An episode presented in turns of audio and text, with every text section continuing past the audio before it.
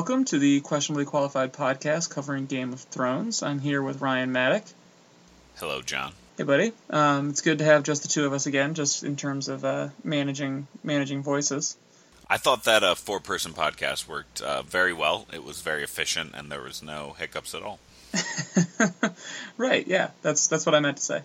Um, but we just wanted to get a little closure on this this most recent season of Game of Thrones because um, I, I feel like it was a good one, as they always have been. I am still probably enjoying it more than the fourth and fifth books.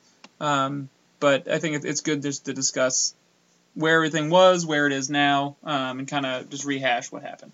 Um, so just just to start things off, I felt that this season was almost strangely uplifting in a way, and I say strangely just because we're for one thing, we're we're accustomed to Game of Thrones ripping hearts out literally and figuratively, and uh, for another thing, there were still a lot of pretty brutal deaths, but relatively speaking, it was uplifting. Um, so so what did you think?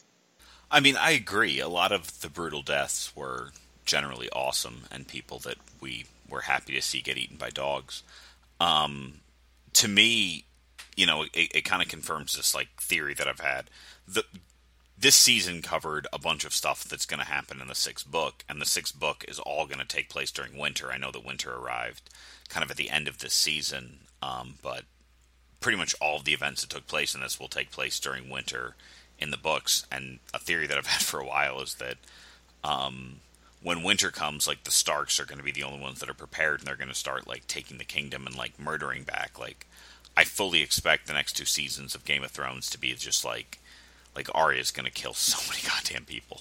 yes, yes, I think she will. Maybe not quite as gloriously as Frey Pie style, but um, she has a flair for the dramatic. So I'm so glad that they worked that in there. I mean, they took out so many great things from the books to still work in Walder Frey eating his children. That I'm I'm really glad. I'm very very glad yes, someone at, at a douchebaggery level as high as his, um, it definitely it feels satisfying to see that happen.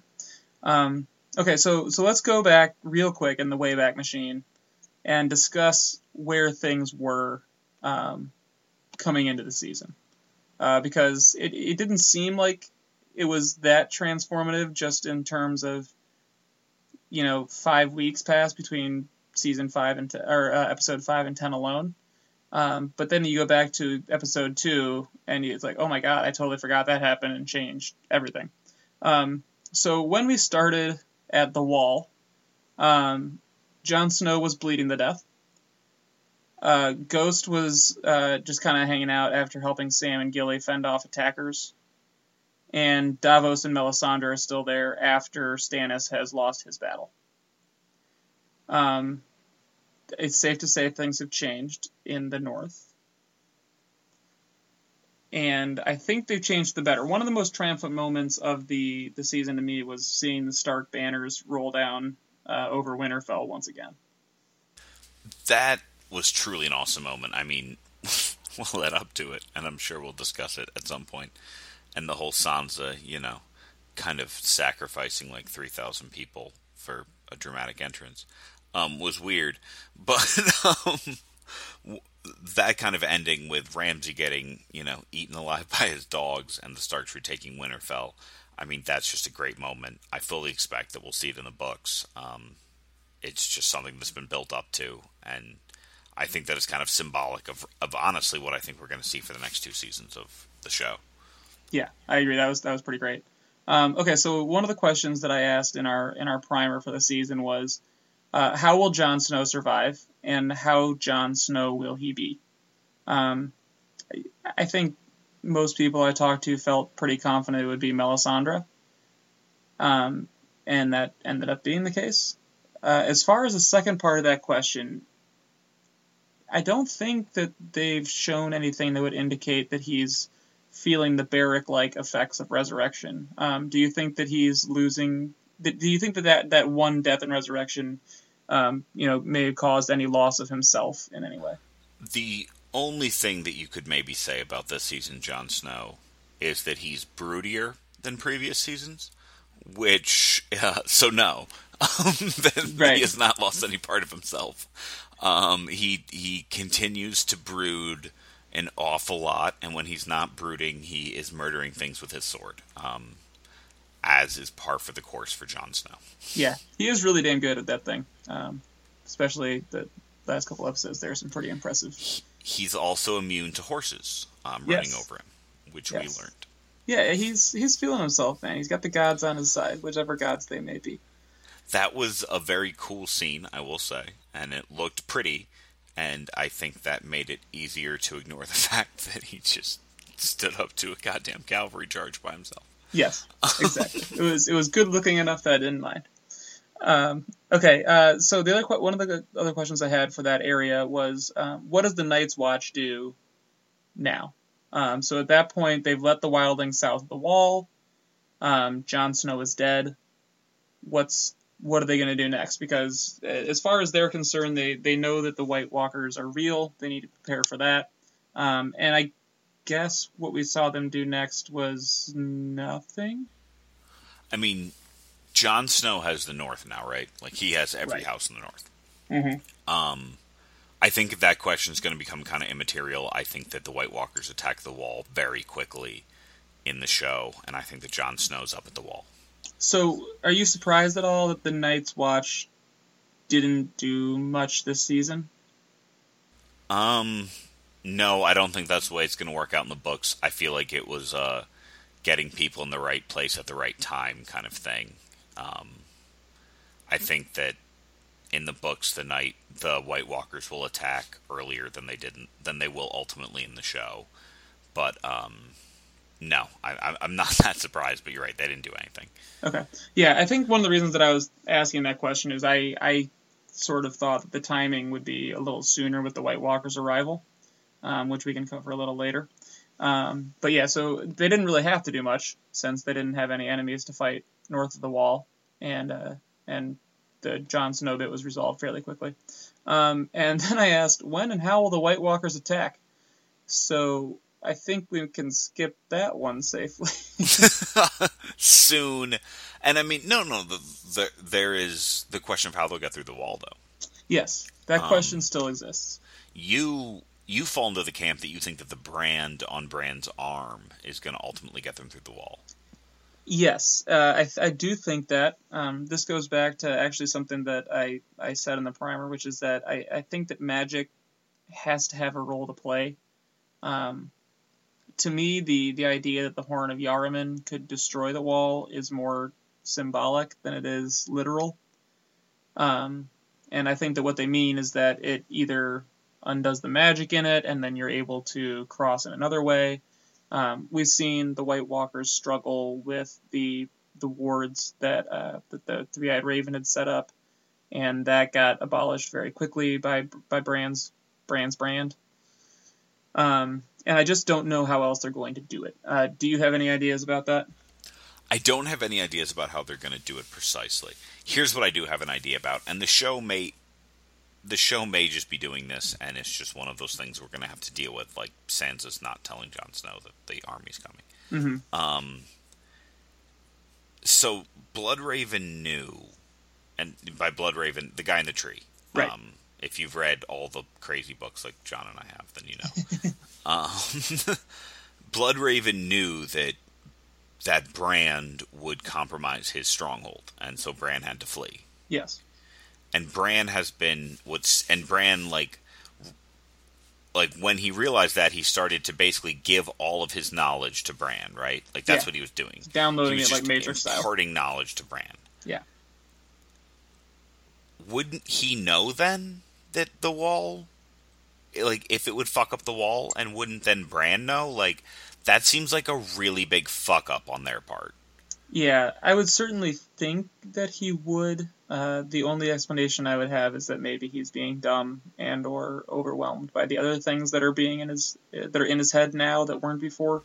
You see where I'm coming from, though, right? I do. Yes. No, I totally understand your point. Um, and I think when we get closer to next season, when we do our predictions pod, um, we can dig into this a little bit more and talk about what we th- what, what are the alternatives. Yeah, I don't have a better idea, right, for how Bran for how he or for how they get through the wall, and if I had to like, if it was like you know a multiple choice test and it was like pick one right now, I'd pick your answer. I still don't think it has a better than. I still just can't think it has a better than fifty percent chance of happening though, just because like it would just be such a it, it would just be such a ridiculous kind of like plot hole thing to happen. But you know, it would be. They've done they've done that multiple times in order to kind of make the books and the shows line up though. So right. yeah, they might enough. do it. True enough. Um, okay, so let's go south of the wall just a little bit. We'll talk about the north. Um, we left off there. Sansa and Theon had just escaped. Um, Brienne and Pod were nearby, and that's pretty much it. So Stannis is dead. Yes, Stannis is dead. Dead. Like for sure murdered. Yeah. Okay. Which I didn't know was can really. I wasn't positive on that before. Okay, we, we we've talked about it before that you know, in this site and on this podcast and on kind of all the things, we want people to kind of take accountability. I was fucking wrong as hell about that one. I did not think there was a chance that Stannis was dead, but I was wrong as hell about that one. He is dead as fuck. I mean, I remember watching that and I just thought they they show beheadings all the time. Why wouldn't they just show her cut off his head?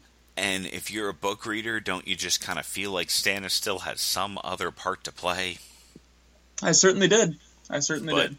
Nope, he is just dead. Guess it's going to be wrong. funny because in in the beginning of book six, there's going to be this big battle on the ice, and we're all kind of like ready for Stannis to win, and he's going to get fucking slaughtered in that book. Yeah, in, in yeah, because you're right. I, I thought that there was going to be some sort of intervention that would uh, help his army out. Um, No, Yeah. it- what will probably happen is Danny will probably win in Meereen, and we'll all be uplifted, and then we'll read that chapter, and then everything will be terrible again because George R. R. Martin hates us. yes, that's a good theory. I like that one. Um, okay, so speaking of being wrong about things, uh, I had the question: Where will Sansa go? Um, I chose the options of the city that's nearest, uh, the knights, the the wall, to where Jon was. But my theory was that she and Theon would end up escaping by boat, because boats travel faster than horses, and there is a river that happens to lead from very near Winterfell to White Harbor, The fucking Manderleys. where the Manderleys are. the fucking Manderleys. Um, I agreed with that theory because the Manderleys, specifically Wyman Manderley, delivers the greatest part of the entire book five, yes. where he, if you haven't read it, like reading all five of the books is worth it for like the three pages that Wyman Manderley does, like in the last third of book five, um, where basically he like gives the speech about how awesome the Starks are and how they're going to like murder all the Boltons. So I was completely with you, but um, the Manderleys are they're just nothing in the show. They're they're awful, and it makes I'm so mad about it. Yeah, I it, it is a bummer. I'm I'm still bummed out about that. Um, I I should have I should not have given either the Boltons or the show as much credit as I did in terms of watching likely roadways because the fact that they were able to get to the wall, which is her clearly most logical destination, um, without being caught by anyone, was a little upsetting. Um, but anyway, The- the- that's like the thirtieth least ridiculous teleportation that's happened in the show. yes, very true, very Still true. obscene. I agree with you, but Yeah, I think, uh, and maybe maybe Ramsay Bolton just really doesn't care about having outriders around his his lands. he, you know, he doesn't believe in chainmail and he's impervious to axes. So Yeah, you can you can give him some concessions for maybe not thinking things through when that's the case. he's impervious to. I, we don't need to relitigate that scene, but that, he's that was so bad. Yeah. Um, so another thing that I was very wrong about, and uh, we can discuss, is I asked, do the Boltons have any allies in the North? Um, and my take was that they don't have many because they've been nothing but terrible to the Starks and historically to other houses as well. Um, you don't win a lot of friends by flaying your enemies. But apparently the the Umber like heir is loyal to them. It just what they did with the whole secondary northern houses in this season. If you know, it would be the worst thing that I. It would be the worst part of the season if Dorne didn't exist. Yes. Um, yeah. they like it, it ultimately doesn't matter, and the season was really good despite it. But it was just super unnecessary and super contradictory to the entire story. Yeah. I just didn't get that. They had the Karstarks and the Umbers. Um, the Karstarks you can sort of see, um, just because of what Robb did. You're right. You're right. And and they are with the Karstarks are with the Boltons in the books, and it Yes. does kind of and it does kind of that story logically fits. But the Umbers, Right. the fucking Umbers, Yeah, and and like we like we said in our pre in our um, reflection on that, there were so many moments in that battle where I thought the Umbers would turn, and nope. oh my god, I really thought we were going to be vindicated Yep. when Yep. he ordered the shields up Yes. and they surrounded. I thought they were going to flip around, and I was like, "This is when it's going to happen." And Yes. Then, then it didn't. Denied. Because you know. Um, and then I also asked, where have the Ironborn been? Uh, we kind of knew that in the books, um, just because they were ahead of it. But I thought it was a good question for show people, um, because we hadn't seen a whole lot of them. Um, and when they came back in the show, they didn't waste much time. I mean, we got got to the um, Euron murdering Balin real quickly. Oh wow! I'm thinking about how far we got in the Ironborn. We we got from Euron murdering Balin or Balon all the way to Asha and Theon making an allegiance with Dan, uh, an alliance with Danny. Yes. Yeah. In terms of uh, in terms of plot plot line, I think that the Greyjoys have probably traveled the longest thread in this season. Yeah, they went from stagnant to super fast. I mean, to super fast really quick. I mean, we Mhm. can talk about their their uh, parliamentary procedure all we want, which was interesting, and Sure their was. propensity to drown leaders and then hope that they don't die. Yeah. Um, Risky, risky play. But more than anything, I think we've talked about this. Didn't you find the fact that Asha, you know, in the or Yara in the book Asha, um, and Theon made an allegiance with Danny? To me, that was almost the most surprising thing that happened in the season, just because I'm not sure what that lines up to in the books at all. Like, I, I did not see that coming, and I'm just like not. It, it, it kind of came out of left field, you know? Yes, I think that that's um, probably one of the hardest connections to draw. Uh, if you're just connecting the dots between where we left off in the books and where we are in the show now, um, I wouldn't have guessed it. I'm I'm interested. I mean, I really want to read the sixth book. I mean, I've wanted to for a while. But Yeah. I, I mean, obviously, she has to ignite with or um, ally with a military or with a naval power because she has to get to Westeros. Like clearly, that Right. happened at the end of the season. That's going to happen in the books. Like, of course it is. Right. Um, I bet she lands by the end of book six. Um, but it's not going to be Theon and No. and Asha. Um, so like, but I don't know who fill like I don't know who logically can fill that role in the books. It, it's super interesting, and it kind of like leads to like a bunch of different, you know, kind of potential futures. It does. Uh, the only the only thing thought I could have is that maybe they're rolling uh, Asha and Victarion into the same character now, and Victarion will eventually turn on Euron. Um, but Victarion Oh. struck me as more of a Euron character in the book than a Asha character. So. But we don't have to get into that. There is kind of the underlying thing that like Euron may have like sexually abused Victarion as a child. We know that they're not really cool. They don't like each other. So that's actually an interesting theory that Asha could be Victarion, then Victarion ends up with Danny, and then Euron comes kind of separately. Says like, well, why do I need you anymore, Euron? Yeah, Um, that's, good. that's actually an interesting point. Uh, okay, so uh, let's travel a little further south. We'll go to King's Landing. Um, Cersei, uh, at, this point, had just returned to the Red Keep. Margaery and Loras were still prisoners of the High Sparrow. Um, Littlefinger was planning to send his army from the Vale to Winterfell. And the High Sparrow has basically made everyone upset with him. Um, the the one of the questions I had was how is Cersei going to prioritize her beefs?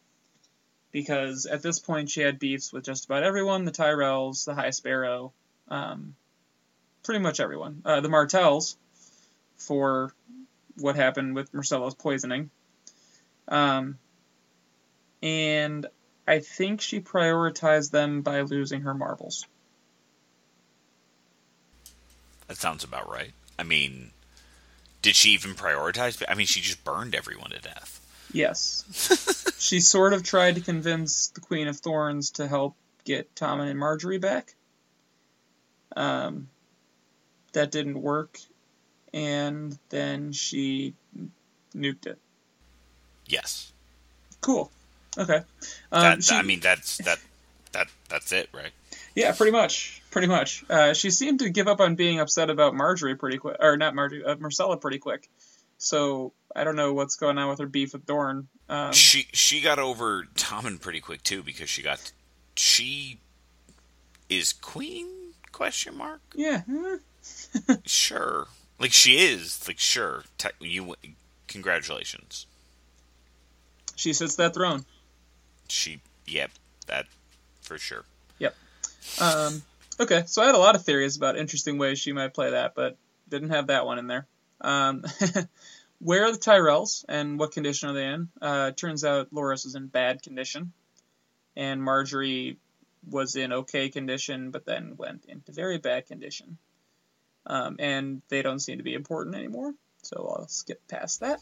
um the, Yeah. no I think the Tyrells like the Dornish I think that they morph into various people in Dan. I think that we may see the Queen of Thorns again because I think that the Dornish and the Martells kind of just morph into Danny's army Okay. and they'll kind of just bury the Dornish forever because god damn they fucked that up. Yeah. Um, but I the, the Queen of Thorns they did super well.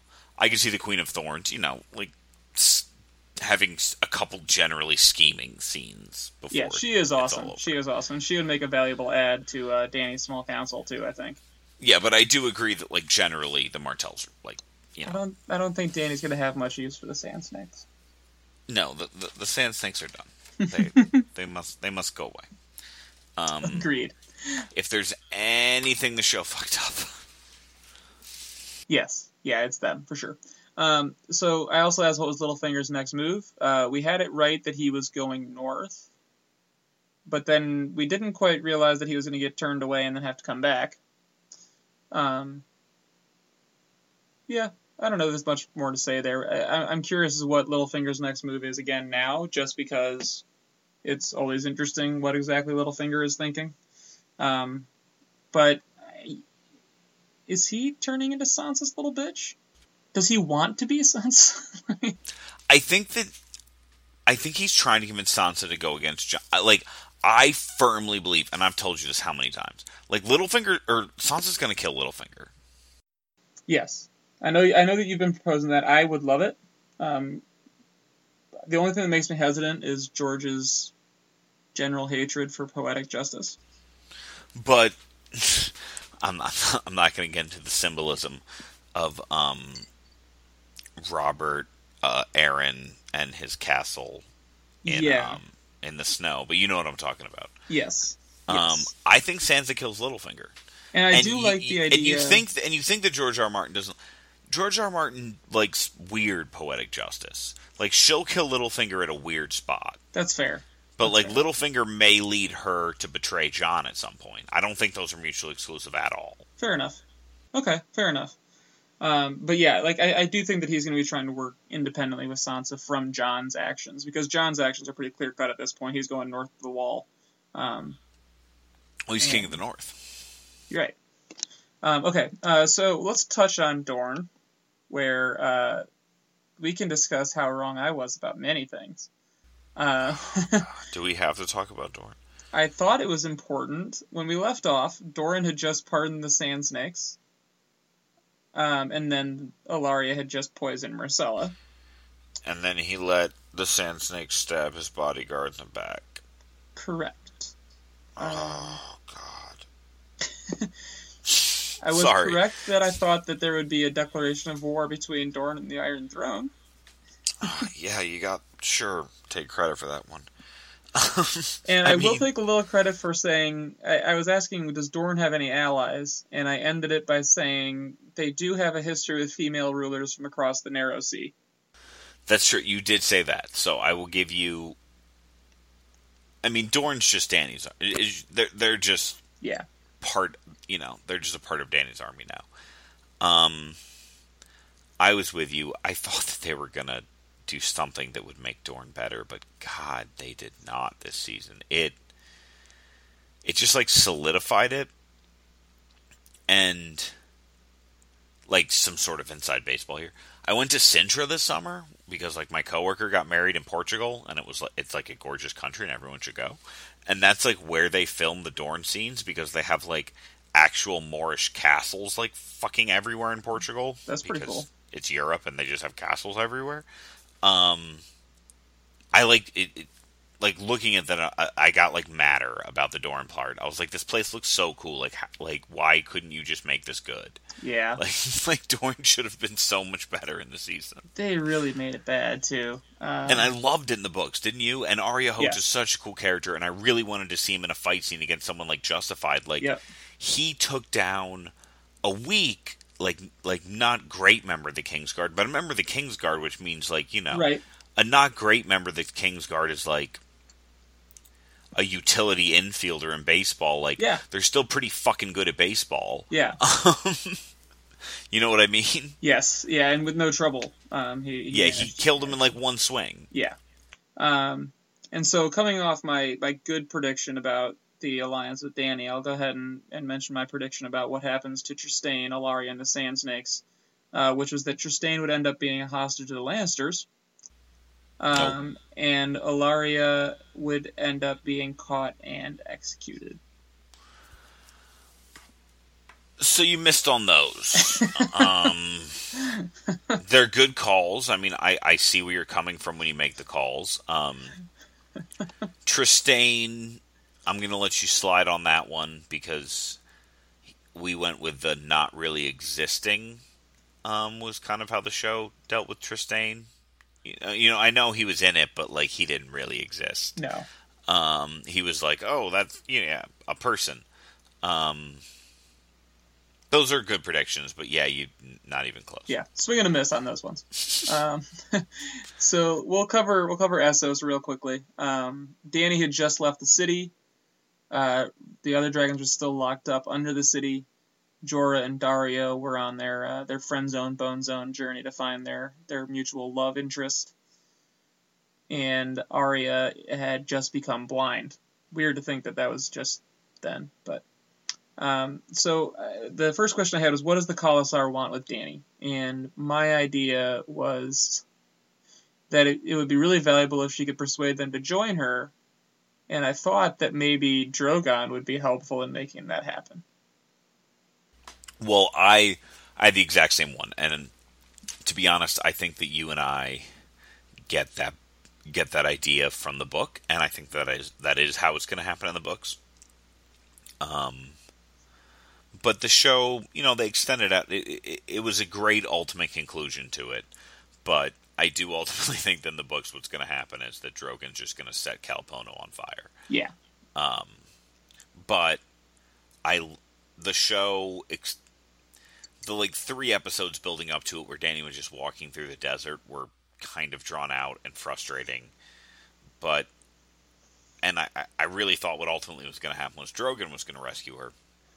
But I will give the show credit for I think that they deviated from the books and in kind of for that one episode where Danny did just like rain havoc like it, it was it was a good deviation like they did very well there like it, it was. was. awesome that was a great scene um, yeah yeah it, it was, it was all worth it you yep. know, I agree. And it's not how it's going to happen in the books, but uh, ultimately, like really good work there. Right. I agree. I agree entirely. Um, and I talked a little bit about the Dragon Riders. Uh, so the question that I had was: Was Danny's flight on Drogon a tease, or are her dragons becoming instruments of war? Um, so during this, I, I, brought up something that we'll talk about on a deeper dive, uh, which is who else is going to ride a dragon. Um, but what we saw at the end of that season is that she may not need other dragon riders as badly as I had thought. Um, she had all three of those dragons attacking that ship in concert. I think that there's unquestionably going to be three dragon riders. I don't know if they're necessarily going to be aligned with um, Dany like entirely. Um, okay. I mean, when you think about the Princess and the Queen, kind of a, a short story about the the first Dance with Dragons, which was like a war between dragons. Mm-hmm. And you think about the story of Rhaegar's invasion, um, or sorry, um, Aegon's invasion. Yes. Um, there uh, like there's just every dragon has a dragon rider. Like I don't know, I it, it, it there's just been so much built up about it. I just don't necessarily. I see what you're saying, where like they did all really set that one ship on fire. Um, like they really set a single ship on fire. Um, I see what you're talking about, but I, I there's just been so much built up about Dragon Riders. I think we're gonna get three. Okay, I like that. I like that idea. Um, and then the last question I had for for Essos was: Is Arya's blindness punishment, training, or both? Uh, and I, I'm kind of comfortable saying it was both. I think it was more pure training. Like I think that, um, I think that the House of Black and White, you know, kind of the, the, the faceless men, I think that they knew what they were doing with Arya the whole time. So, like, do you I, think this was the conclusion I had for that one? Do you think that she would have been struck blind at some point in her training, even if she hadn't strayed from her objectives? Um, I don't know. Hmm, that's a good question. I'm I'm gonna say yes. I think that's fair. I mean, I mean the the ability to fight uh, you know, kind of sharpening those other senses is a valuable thing, and assassins move in a very dark world, generally speaking. Um, I know this from my time uh, that I spent as an assassin. Basically, what I think is, no matter what, they would have found. You know, it's one of those things where like they're gonna find something to punish you for. Like I, I, I gotcha. think that that's just part of training, part of the training, and like that's proven by the number of montages that we had. There were some great montages in there. Yeah. Um, okay, excellent. So that's, that's a nice little recap of where things uh, stood before we started. Um, a little bit of visibility into how right and wrong I can be, um, and and get some good uh, little catch up on where we are now. Um, so let, us move into the next phase here. Uh, this will be a little bit quicker. Um, what would you say some of your biggest disappointments were this season? I mean, my biggest disappointment was the North, and more specifically, the lesser houses of the North. I mean, the fact that the Umbers and the Manderlys didn't do anything. That I mean, that's my disappointment. Um, it's super frustrating. I think in the books they're gonna, I think in the books they're going to do something. I was really kind of looking for like kind of a cool revolt moment, and it just never came. Yeah, um, I think that's a good one. I had that in my list, uh, especially because the umber, the umber wound was pretty fresh. Um, uh, as far as the northern things go, I'm also a little disappointed in the dire wolves activity. Um, having having been rereading these books, the dire wolves are really really badass, and not only did Shaggydog get himself killed, and not only did Summer jump into a pile of whites fairly ineffectively, um, but Ghost just kind of ghosted on us. Yeah, he wasn't anywhere. No, not not involved at all. And uh, yeah, like I said, uh, we've been doing our reread. I just reread the first book. Uh, even even the very young Grey Wind is causing some serious havoc in uh, in the Battle of the Whispering Wood, and I, I thought that maybe that would be a useful thing, but. Um, but my biggest disappointment, I think, would have to be uh, Doran Martell and Areo Hotah. Oh yeah, yep. That that's actually the right answer to the question. Not only because I had high hopes for Doran, but because that that was a, just a disappointing performance from those two in that scene. Areo Hotah. I mean, we've talked about, and we should do this. We, I think we do need to do the bracket of like the the the 64 team bracket mm-hmm. for best fighter in Westeros. Yep. Areo Hotah's probably what a two seed, one seed. Yeah, he's a two or three seed, I would say. Yeah, he's not a one seed, but he's a two or three seed, right? Yeah, yeah, possibly a one and seed he, living. He's a living one seed, but not an overall one seed. But he got stabbed by someone that he knew was opposed to his interests. Like in the like, what the fuck? Correct. By the way, to, by by someone who just exchanged a wildly suspicious look with her mother. yes, and just poisoned someone. Yes. um, so yeah, yeah, his his he was a pretty big disappointment. um, okay, uh, let's let's talk about uh, you know, happier thoughts. Uh, pleasant surprises. What would you say uh, some of your, your best pleasant surprises were uh, for this season? I'm happy that Arya got back to Westeros and slit Walder Frey's throat. Um, that was awesome. I didn't think that was going to start happening quite yet, but it did. I, I agree. I like that one a lot. I wasn't convinced that she would make it back to Westeros either. Um, and I certainly didn't. I, I, didn't really think that she'd do anything if she did get back to Westeros this season. Um, and as sad as it is that the Manderlys ended up sucking, uh, at least they didn't cut that part out. And giving it to Arya is pretty satisfying too. Um, okay, and then but I'll I'll bring up a, a, a separate one since I don't want to take the same one as you. Um, I was really, really surprised, not entirely surprised because I think Sansa's been trending that direction, but pleasantly surprised with just how actionable Action Sansa was. She was she was making moves. She was um, you know pushing Jon to make decisions. She held back a little information that I still don't quite understand, but at least she's like she's full on action mode now. I mean, not to kind of let too much aside, too much go, but I mean, I have her as my MVP for the season, kind of in our later segment. I do. I have her as my MVP for the season. It's the first season where she has autonomy finally, and mm-hmm. she starts fucking making moves at just a super high level. Like she already she exerts control over Littlefinger. Like like yep. she's playing Littlefinger right now. She the shit she did to Ramsay Bolton's awesome. Yes. I mean, she plays Jon a little bit. I mean, she is just scheming her face off right now. Yeah, I agree. Um, and yeah, I, I guess I was just thinking maybe it would take a little longer for her to ramp up, but man, she was fantastic. So that would be uh, my pick if it weren't for the unanimous best surprise of the season, which is the Brienne and Tormund romance.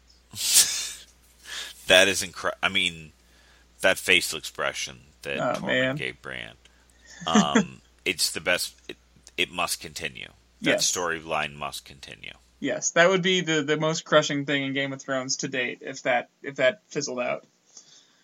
Um, okay, uh, so yeah, let's go ahead and jump to jump to what you were talking about, which is um, the awards. We're gonna hand out some awards for the season. Um, so let's go ahead and start with MVP. Um, it's the one that you know everybody probably, most people probably have an MVP for the season. Most people probably don't have some of these other awards. Um, so your MVP is Sansa for the season. It's Sansa. It's her. It's her first season where she really exercised any autonomy, and in it she killed Ramsay Bolton. She won the North for Jon. She reunited with Jon. I mean, she fucking got Littlefinger under her finger. You know, I can continue to have these kind of these sound like buzzword like pamphlet kind of headers, but um, but no, it was it was the first season that she really had control of her own destiny, and she just dominated. I think that's a great choice. That's a great choice. Um, mine is in the same family. I chose Jon Snow. Um, it's hard to argue with him for any award. Yeah, I mean, coming back coming back from the dead, uh, yeah. strong strong start. It's a uh, good point. It's a good and, starting place for anything. yep, and then uh, and then his performance in uh, in the Battle of the Bastards was uh, was pretty amazing. I mean, I, I rewatched that one for, for drinking game count purposes, and he was just slaying left and right.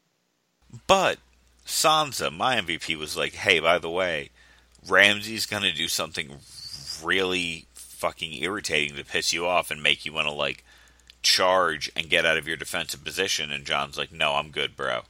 And then Ramsay did that, and John just like ran at him and it's Sansa true. was like, "Are you all fucking kidding me?" It's true. He didn't. He didn't flash uh, a whole lot of intellect. It's a good thing that I that I didn't tell you about all these knights that I have on the way. Yeah. oh, by the way, I know that you were asking me where we might find more men for the non-book readers, Sansa's with those knights in the book, so that's how they're going to get reunited. So like that had to happen. Yeah. And like Jon Snow couldn't know about it, so like that's why it's that stupid. Right. Um, it wasn't their fault. Right. Um, and and um, just as the wrap up point for Jon Snow's is uh, that scene where he catches Ramsay's arrows on the shield. That's pretty awesome. Goes to town is fantastic. Um, and and to your point, when when Sansa get, comes in and gives him that nod, that's pretty great too. Yeah. Um, okay. Uh, so next, let's go with the least valuable player. Um, you give. I, I can start with mine. Mine's Wyman Manderly. I hate the Manderlys in the show. They're supposed to be so cool. In the books, they're awesome. He has this great scene where he gives this really cool speech, and they just aren't anything in the show. So I hate them. Um, Wyman Manderly. That's a good choice. I think, especially uh, if if we were to use a metric that's um, you know similar to war, like wins above book, you know, our WAB stat, um, Wyman Manderly would have a, a, a negative WAB uh, by quite a bit. The most negative WAB. Yeah, yeah. Um, mine was related to my earlier talk, which is Areo Hotah, um, just demonstrating Yeah, no value right. whatsoever. Yeah, that's a good argument. because of the whole getting stabbed in the back by your enemy thing. Right, right, Yeah. exactly. When you're a bodyguard, by the way. Yeah. Um, okay, most improved. Well, we have to agree. It's Jon Snow, right? Like, we have to agree on this. Yeah, going from dead to alive. Yeah. I mean, a party wants to say Dany because she got a fleet of ships and she got 40,000, um, you know, Dothraki. A party want to say Sansa because she's, like, positioned herself to, like, kind of lead the north. But ultimately, like, Jon Snow went from dead to alive. Yeah, So Yeah. it's over. hard to argue with that. Okay, that's a pretty easy one. How about your least improved character? my least improved character. Um, I went with the entirety of Dorne Okay, as an entire continent okay, because I hate it so much. I like that choice. Um, because I don't know. It's almost like this season was almost like the showrunners recognizing, like, okay, so we fucked up Dorne, so we're just gonna kill off anyone that matters, and then and then we just won't show them anymore, and they'll just be part of Dany's army. Is that cool with everybody? Right? Good. Sounds great. Um, and it's hard to argue with that because they had broken it so much, but at the same time, like, god damn. Yeah, that's true. Um, so for my least improved, I'm going to go with Littlefinger. Um, not necessarily because he himself uh, became worse at what he does well, uh, but just I think that his situation has gotten considerably worse. Uh, Cersei is still in power in King's Landing, which when she learns of what's going on in the North, she is not going to be happy with him. Um, Sansa, who he was using as his tool to get to the throne, is all of a sudden not too thrilled with the idea of being a tool. I think that he's uh, he's slipping from his uh, his very quickly built uh, high perch in terms of power. I mean, you know where I think Littlefinger's story ends. I think Right. Sansa murders him. Yep. Um, I agree. I mean, Winter's here, and Littlefinger isn't a Stark, and Right. that's and like in its own way, like that's like one of the things that Littlefinger has been fighting by trying to grab all this power is that he's wanted to be a Stark, but he isn't a Stark. Yeah. Yep. Um, and I think that now the winner's here, like I, I, I don't think Littlefinger survives book six. Excellent. I like that. Uh, okay, offensive player of the year. Dany. Ooh, that's a good one. I mean, the dragons, the I like I know it was easy, but she burned down the Dosh Khaleen, Swayed um, the entire Dothraki hor- horde yeah, cause. like added forty thousand Dothraki screamers to her, or like more than forty thousand, like 50, 60,000 Dothraki screamers to her um, army. Got a boat, got like destroyed like a fleet, like took over the fleet. Like it, it it's it's Dany. That's a good call. Um, I kind of wish I could change my answer now, uh, but for the Who's sake of answer? variety, uh, I chose Cersei. Okay, Um, no, I get that. She, I mean, she was pretty fucking offensive. She managed to destroy pretty much every enemy she had in uh, in one move there. Uh, You know what's funny? what's that? I almost named her as the most as the best defensive player of the year Oh, interesting. That because is the best de- the best defense is a good offense, and she encapsulated that perfectly. That's when true. to defend herself, she burned an entire goddamn church. she was down. she was on her heels. She was backpedaling, and then uh, yeah, went on the offensive and just removed the need for defense. Then she just set her city on fire. Yep, good good call. I like that. Um, so that's that's your defensive player. Well, my I actually went with the mountain Ooh, okay. Defe- for defending Cersei's honor. Yeah, when uh, when the, the sparrows come to, to demand that she show up to uh, the sept. And defending Tommen from going to get murdered until Tommen jumped out of the window. Right. Yeah. Good move. Just didn't anticipate the next one. No. Uh, my my defensive player of the year is a pretty easy call. Uh, I chose Hodor. Um, yep. Holding that Yep. door strong, strong. That was um I picked that for my lowest moment of the year. Yeah. Yeah. Let's go ahead yours? and get to that because that was a really low moment. That one that one hurt, right? It did. It did. That in conjunction with the summer bit, in conjunction with just how hopeless it seemed. Uh, that was probably the most emotional low I felt. Um, but the lowest moment I, I chose in terms of, of showness would be every scene with the High Sparrow and the Sept of Baelor. Really didn't enjoy that part. I every time that someone was sitting in that room and he came to talk to them, uh, it was incredibly boring. It did nothing to advance any plot, and I think that it reached its nadir when he started asking Margaery about her sex life with Tommen. She she he did order her to have sex with Tommen. Yeah. That did happen. Every time they went there, I would just let out an audible like, uh.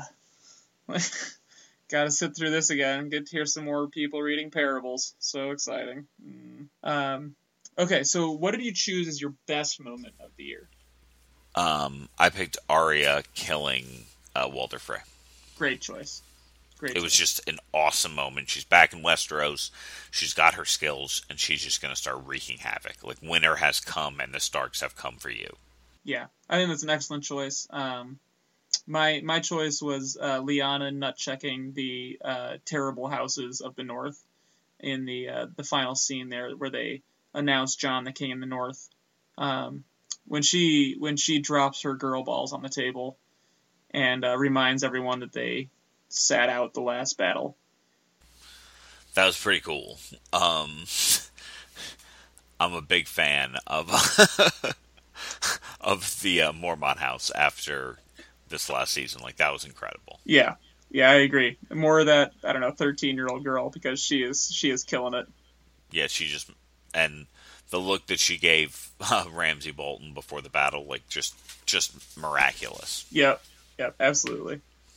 All right, well, I think that does it, buddy. Um, I think we did a good job getting getting some good closure on this season, and uh, I'm excited to get into a little more detail with um, our prediction stuff coming up. Um, we won't be posting it. I might post it soon, but we'll we'll, we'll revisit it in a, uh, in advance of next season because that's when it'll be a little more relevant and get people prepped up for for season seven. Um, is there anything else you wanted to cover?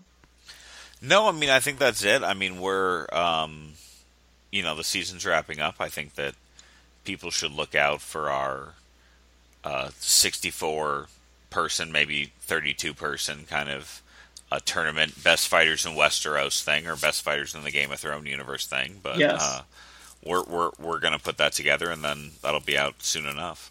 Excellent. All right, man. Well, thank you very much for jumping on tonight, uh, and uh, we'll go back to reading the books again because we're terrible dorks.